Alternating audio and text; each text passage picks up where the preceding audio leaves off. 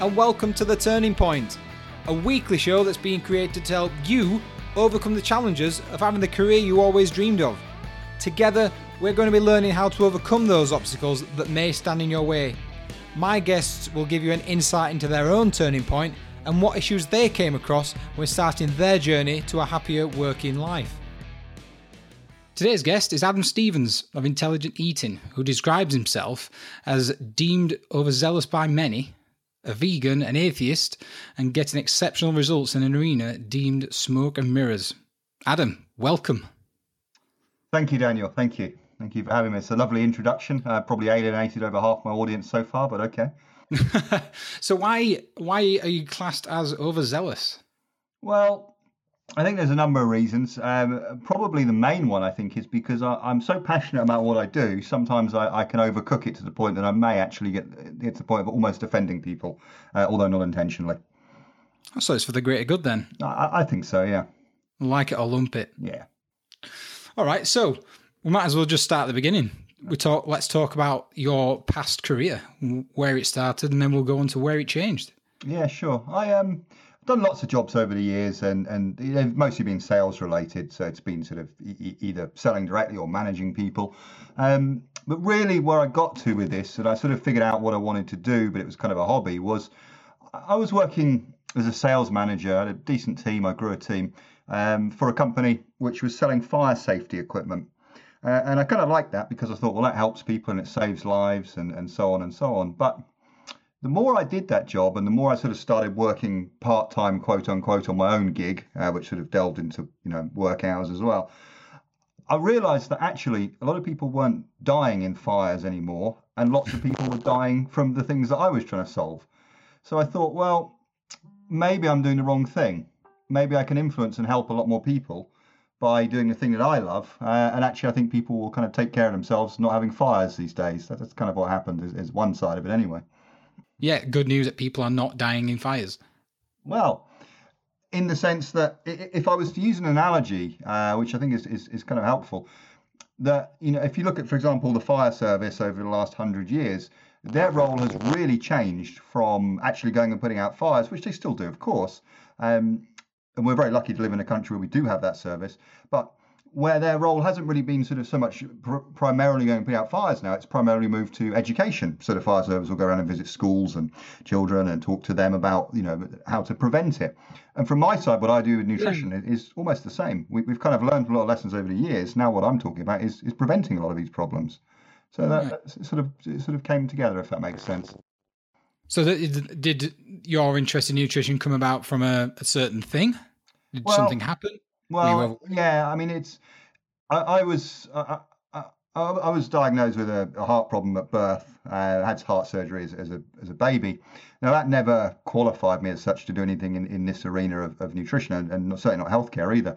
But um, where I've been close to the medical profession you know, since since I can remember, I'd all I'd always been conscious of it, and I'd always seen a lot of changes as well. And I, it really kind of came to a head, and I thought, well I've actually got a huge amount of knowledge here, and I think I can make a difference to not just people with my heart condition, but actually the general population, as I realised that there are a lot of similarities. So that's kind of what, what got me into it very initially, anyway. So, why was the was the cut fairly sudden? Was it just a, a cut and burn? Was it progressive? And what made you just? What was the thing where you just thought, "Wow, I'm just going to have to crack on with this and move away? Well, there were a number of factors. I think there were push and pull factors. I think one of the strongest factors to, to pull me towards this and say, hey, this is what I need to do for the rest of my life was really just looking at society in general and just seeing that people were getting fatter and getting sicker and thinking, hold on a sec, no one's doing anything about this. So that was kind of solving a problem, which kind of makes sense from many levels, but also from a business level. Um, and the push factors were thinking, well, I'm not really making much difference in, in doing this job that I'm doing. There's always going to be somebody else that can go and do this job of managing a sales team or whatever. Mm-hmm. So that, that's kind of where I got from it. So when you thought, right, I'm gonna I'm gonna make this this switch. Yeah. What sort of things came up in front of you that a might might have slowed you down, um, may have stopped you, maybe rethink what you were doing? Um, just what what was what do you think were the sort of big obstacles sort of standing in your way to stop you getting to where you want to be? That that's a really good question. Um, and the biggest obstacle, of course, was okay. How am I going to make money out of what I'm doing? Because if I go and walk out my job, which I did, um, I'm not going to have any income stream.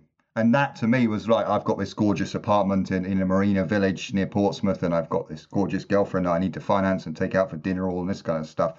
Um, and a you know a great motorbike that was on finance, and all this kind of stuff that I kind of enjoyed doing.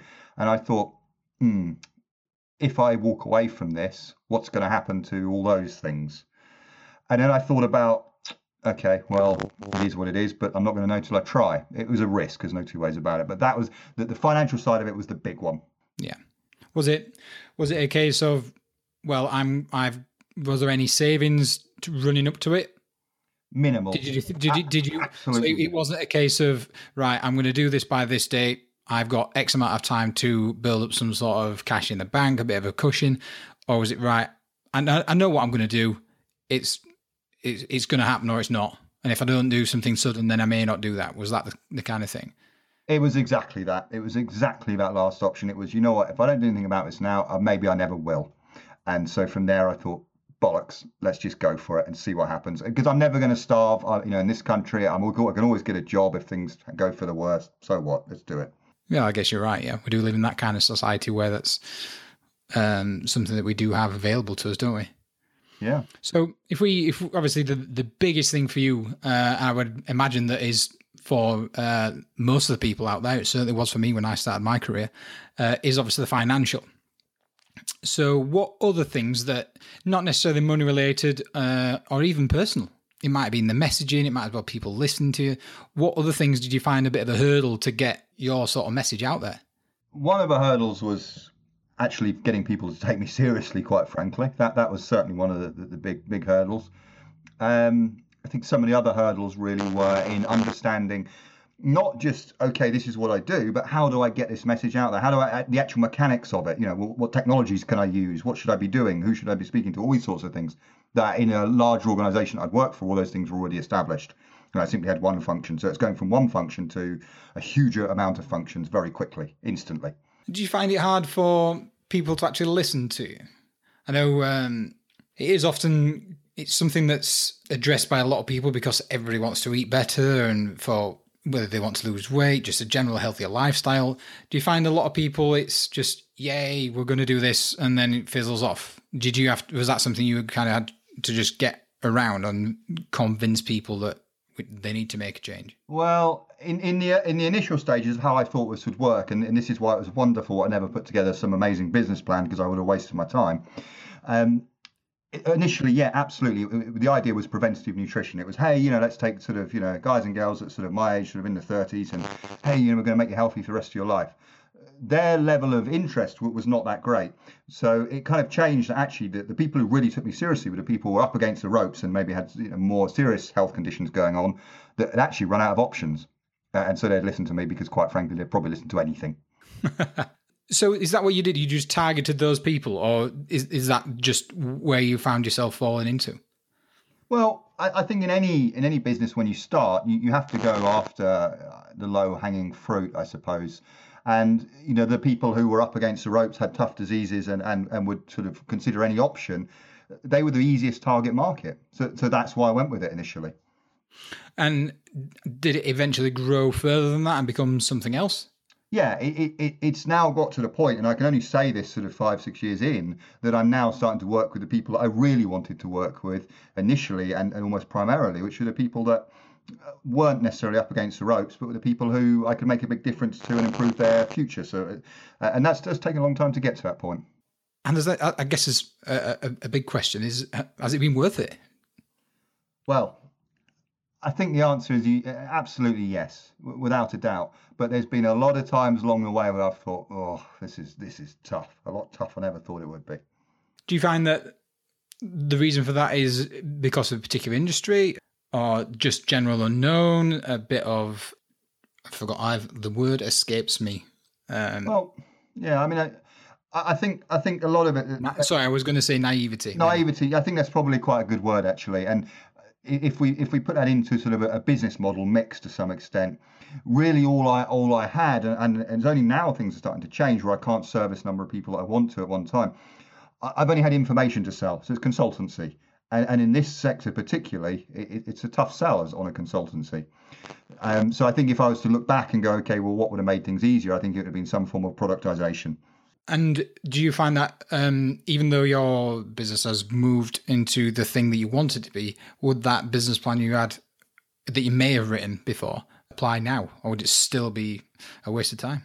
I, I think honestly, I think it would still be a waste of time, and I, I say that because what I'm doing is is I think there's a lot of things that would apply to all businesses, but with what I've got, it's evolved so quickly in ways that I could never have imagined that a business plan may have actually been a hindrance more than a help to some extent. Uh, and that's a kind of strange answer, but but that, that that's that's pretty accurate.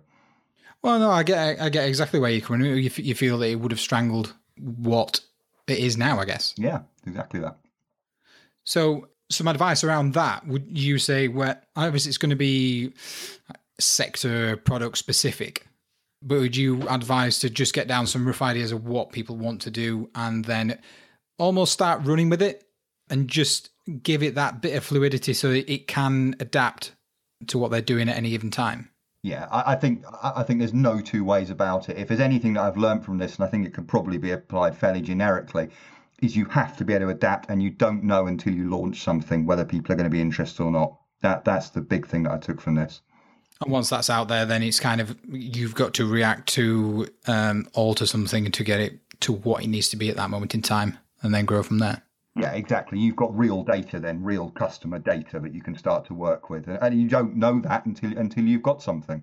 Yeah, I had a conversation with a friend um, actually earlier this week, and a local business centre near us is offering some free uh, coaching, office space, uh, and things like that for new startups. And to be in with a chance of winning, that person or newly created company had to write a business plan with growth and all, and how it's going to uh, and what they're going to do really. Um, and the best one won. Mm. And the outcome of the conversation I had with a friend was, what's the point in that? Hmm. They're not actually testing an individual or individuals' capabilities going forward. What came out of that, and it was a re- uh, this example was get people to see who can make the most amount of money or profit in a short a short uh, period of time, which for me seems better. I mean, a, a business plan's great, but it's, it, I I've yet to read a business plan or see one that's st- stuck to X amount of years down the line. Mm. I, I, don't think that's possible. I don't think that's. I don't think it can happen. It's it just can't. Can it? Even the biggest corporations out there have to adapt, um, because it provides for something that's going to be better. So our, suggestion was let's let's get them doing that and actually get them working rather than just sat behind a computer typing away a document. Get them doing what they say they're going to actually do. I think I, th- I, think there's times when it can be useful. I think in times of perhaps somebody buys a franchise, somebody enters a network marketing arena where there is just essentially there is a, a path to follow. But in the arena of a startup, a, a true startup that, that's raw with the whole roller coaster that goes with it, I, I think a business plan can, can, can be problematic, um, definitely. And like you say yourself, certainly wouldn't have worked for you. No, it, it, it, it, wouldn't have worked for me. I mean, don't get me wrong. I put something together to get um, a little bit of funding to start with, but it, but if I would look back on it now, it's completely nonsensical for what I've got going on. Yeah, I mean, it's essentially used just as a bit of a well, this is what I want to do. So you that didn't necessarily have to be a business plan, did it? If you were not going for any funding, it might have just been right. This is my goal. It's written in front of me. I will achieve that. Well, put put it this way: with, with what I did put together at, at, that time, it was to convince other people, but it certainly didn't convince me. Yeah, I get. Yeah. so, just moving on a little bit from that, if you um, could look back on a, a younger you or somebody doing what uh, you've done or what many people are doing is going to deciding to make a change, whether they're just thinking about it, they've got uh, confident confident issues about it, like you said, the financial one what would be your biggest tip uh, for somebody who's looking to make such a huge change? Because it is a big change, isn't it? It's going from one thing to a completely different thing. it's a massive change. It's a change in everything. It's a, it's a change to your not not just income, but it's a change to your whole routine, your way of life, the way you speak to people, the way you dress. In many instances, it's completely life changing. My advice, if it was to a younger me, would have been to have done it sooner before I got involved with the beautiful girl and had the lovely flat and all this kind of stuff, um, because that that made things a bit tougher, I think. So kind of go for something where you might not have money before you've got money. Absolutely, exactly that. What, what what things do you feel do you feel you've have to learn you've had to learn sorry to get in along this this new path? I don't mean just managing cash flow or anything like that building the product. I mean just the just the general day to day stuff that people might not necessarily think. I think what people have to understand and this is being very pragmatic and, and perhaps very, you know, very raw and very blunt is that whatever you're going to do you've got to be able to sell it You've got to be able to sell it. Um, it doesn't matter what type of business is, you will become a salesperson. That's that. That's the biggest yeah. thing I think. So it's it's know the brand inside out in your sleep and be saying the same thing every time for consistency. Well, there is that, but then again, I've met you know some very intelligent people in in some sectors where you know you've got to really be incredibly book smart, and they know their brand inside out, and they know exactly what they're doing, but they can't sell it. And, and if you can't sell it, it's going nowhere. You can't say anything more straightforward than that. Hmm. So, how can people get in touch with you? Well, what can they see? Where can they see what you do? Well, exactly. I mean, the, the best place to, to see what I do is through my website. And if you want to see what I do, you, you don't read the about page, you read the sort of case studies or something like that on my website. Uh, but you look at the website, which is which is intelligent eating. So it's intelligent like intelligent people, eating like food. Uh, .org. Very good. And uh, these co- case studies take a while to load, but they are worthwhile reading. So remember that. Very true. So, Adam, much appreciate uh, your time on this one, and thanks for sharing your story. Daniel, it's a pleasure. Thanks for having me. So that's it for this episode of The Turning Point. I've been your host, Daniel Moore, and our guest today has been Adam Stevens. Remember, together we can make one of life's biggest hurdles much easier to overcome.